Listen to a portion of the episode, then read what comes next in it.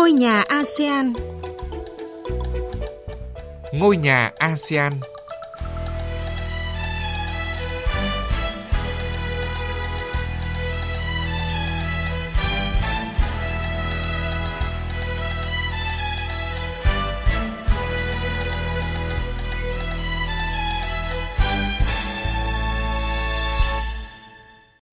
Chào quý vị và các bạn. Mời quý vị và các bạn nghe chương trình ASEAN trên kênh Thời sự VV1 với các nội dung sau. ASEAN biến thách thức thành cơ hội trong năm 2022, dấu mốc đặc biệt khi ASEAN tròn 55 tuổi. Chuyên gia y tế Singapore cảnh báo người dân về thói quen ăn uống không lành mạnh dịp lễ Tết.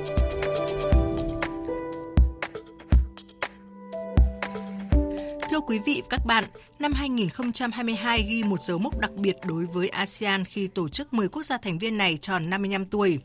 Đối mặt với hàng loạt thách thức như phục hồi sau đại dịch COVID-19, khủng hoảng Myanmar, tác động của cuộc xung đột Ukraine và sự cạnh tranh giữa các nước lớn, ASEAN vẫn chứng minh vị thế và sức bật trong thời đại mới, trở thành điểm sáng của thế giới về an ninh và tăng trưởng kinh tế.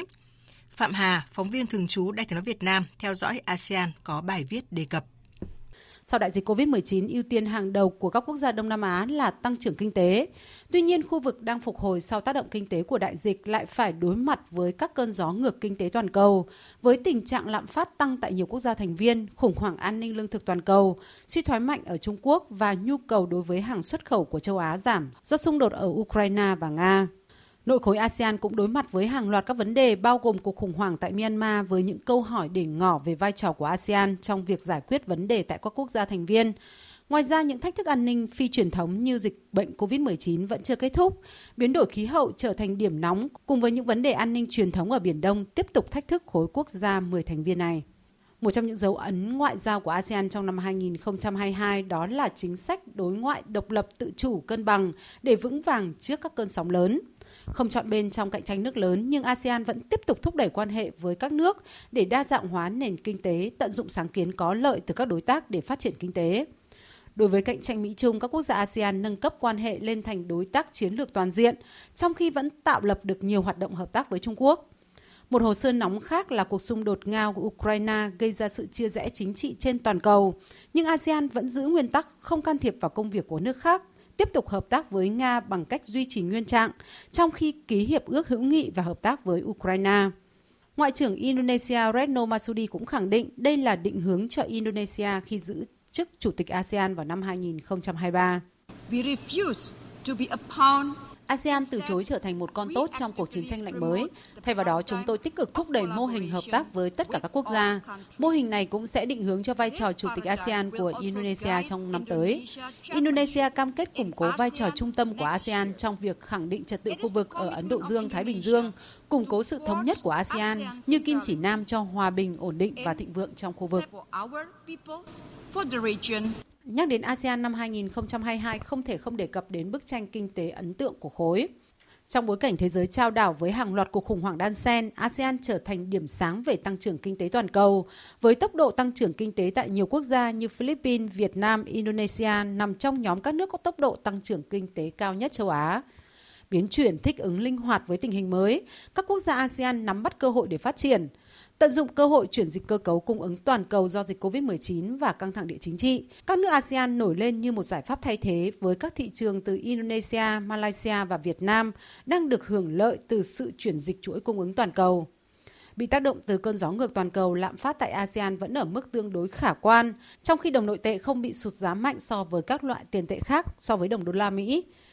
Ổn định chính trị và bàn đạp kinh tế giúp ASEAN tiếp tục củng cố vai trò và vị thế toàn cầu. Một số nước thành viên ASEAN đảm nhiệm chức chủ tịch một số tổ chức quan trọng cấp khu vực và toàn cầu trong năm 2022. Điển hình là Indonesia đảm nhiệm chức chủ tịch của nhóm G20, Thái Lan là chủ tịch của diễn đàn APEC, đều đảm bảo chương trình nghị sự thành công tạo nhiều dấu ấn quốc tế. Một ASEAN mạnh mẽ và kiên cường không thể thiếu vai trò quan trọng của Việt Nam là nhận định của các quan chức khu vực. Là một thành viên tích cực, Việt Nam tiếp tục thúc đẩy tinh thần đối thoại, hợp tác, tăng cường sự hiểu biết lẫn nhau, thu hẹp bất đồng, bảo đảm hài hòa giữa lợi ích các quốc gia, tránh các xung đột mâu thuẫn.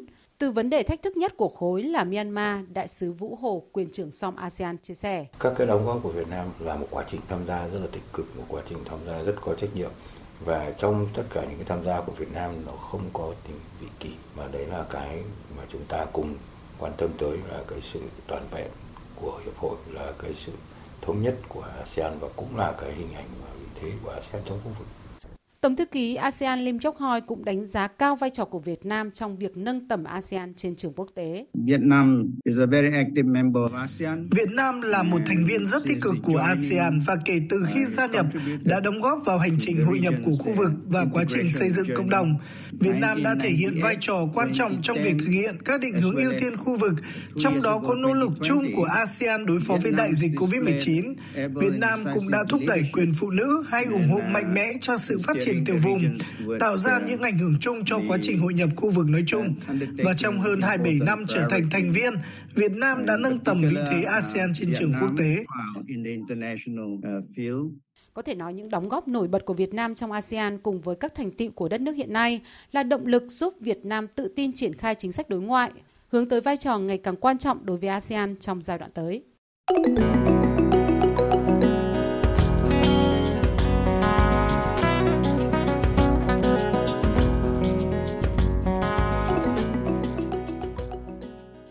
Chương trình Ngôi nhà ASEAN hôm nay sẽ tiếp tục với một nội dung đáng chú ý khác. Thưa quý vị và các bạn, tăng huyết áp hay đột quỵ do chế độ ăn uống quá nhiều chất béo là một trong những căn bệnh gây tử vong nhiều nhất tại Singapore. Năm nay, các ngày lễ Tết đến quá gần nhau đang khiến nhiều bác sĩ lo ngại. Điều này sẽ tạo điều kiện để người dân ăn nhiều món ăn chứa hàm lượng calo cao trong thời gian dài liên tục, gây ảnh hưởng đến sức khỏe. Bài viết của phóng viên Anh Thư đề cập vấn đề này. Tại Singapore, việc tụ họp ăn mừng đã trở thành truyền thống không thể thiếu vào mỗi dịp lễ Tết. Năm nay, khoảng thời gian giữa các ngày lễ lại ngắn hơn. Tuy ngay sau Giáng sinh vẫn là Tết dương lịch như mọi năm, nhưng Tết Nguyên đán lại đến sớm hơn hẳn, chỉ sau đó khoảng 2 tuần. Đặc biệt, trước lễ Giáng sinh là một tháng diễn ra World Cup, cũng là khoảng thời gian người dân thả lỏng thói quen ăn uống, khi họ vừa ăn vặt, vừa tiêu thụ nhiều đồ uống có cồn hơn khi xem bóng đá. Ông Melvin Chan, một người dân Singapore, cho biết. Vừa mới tuần trước thôi, chúng tôi đã dùng một bữa ăn tự chọn. Đây là bữa ăn nhiều món nhất và tôi cũng ăn nhiều nhất trong vòng 2 năm qua. Chắc chắn là đi ăn tự chọn thì bạn sẽ ăn nhiều hơn bữa ăn thông thường hàng ngày rồi.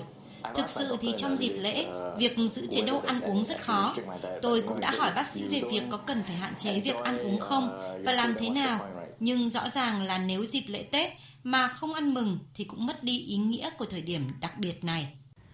Khảo sát sức khỏe dân số quốc gia do Bộ Y tế Singapore thực hiện cho thấy tỷ lệ cholesterol máu cao ở người dân nước này đã tăng từ 26% vào năm 2010 lên hơn 39% vào năm 2020. Một khảo sát khác cũng do bộ này thực hiện lại báo cáo tỷ lệ mắc bệnh tiểu đường ở người Singapore đã tăng từ 8,8% vào năm 2017 lên 9,5% vào giữa năm 2020. Do đó, cứ đến mùa lễ Tết, các bác sĩ lại phải liên tục nhắc các bệnh nhân của mình chú ý hơn tới chế độ ăn uống, lựa chọn loại thức ăn cẩn thận hơn bởi các món ăn thường được tiêu thụ vào dịp Tết như là sườn nướng cũng có lượng chất béo gần bằng với hàm lượng của một người bình thường được phép nạp vào cơ thể mỗi ngày. Năm nay, trong dịp lễ Tết đang diễn ra, các chuyên gia y tế tại Singapore cũng lo ngại về khả năng lượng cholesterol trong máu của các bệnh nhân có thể sẽ tăng cao hơn khoảng 15%. Họ cho rằng việc các ngày lễ diễn ra liên tiếp cùng với những chuyến du lịch dài ngày để bù đắp cho khoảng thời gian thực hiện giãn cách do dịch COVID-19 đã tạo điều kiện để mọi người dân ăn quá nhiều đồ ngọt, thực phẩm chế biến sẵn, thức ăn nhanh hay thức ăn có chứa hàm lượng chất béo cao. Giáo sư Yeo Khung Kyong, chuyên gia cấp cao khoa tim mạch thuộc Trung tâm Tim mạch Quốc gia Singapore cho biết, các bác sĩ cũng rất lo ngại bởi nhiều bệnh nhân tiểu đường khi đi du lịch thường xuyên quên uống thuốc. Chúng tôi thường nhắc các bệnh nhân rằng nếu bạn thích những món ăn như là thịt nướng chẳng hạn, bạn cũng không cần kiêng quá triệt để, uh, nhưng cũng không được ăn nhiều quá. Ngoài ra, những món ăn ngọt, ăn vặt truyền thống dịp lễ Tết như là kẹo, bạn cũng phải rất cẩn thận khi ăn. Bạn cũng phải nhớ uống thuốc đầy đủ, bởi đối với bệnh nhân có chỉ số cholesterol trong máu cao, việc uống thuốc đúng theo chỉ dẫn của bác sĩ là điều rất quan trọng. Những cảnh báo của chuyên gia y tế Singapore về thói quen ăn uống của người dân trong dịp Tết Nguyên đán sắp tới đã kết thúc chương trình Ngôi nhà ASEAN hôm nay. Tạm biệt quý vị thính giả và hẹn gặp lại trong chương trình tuần sau.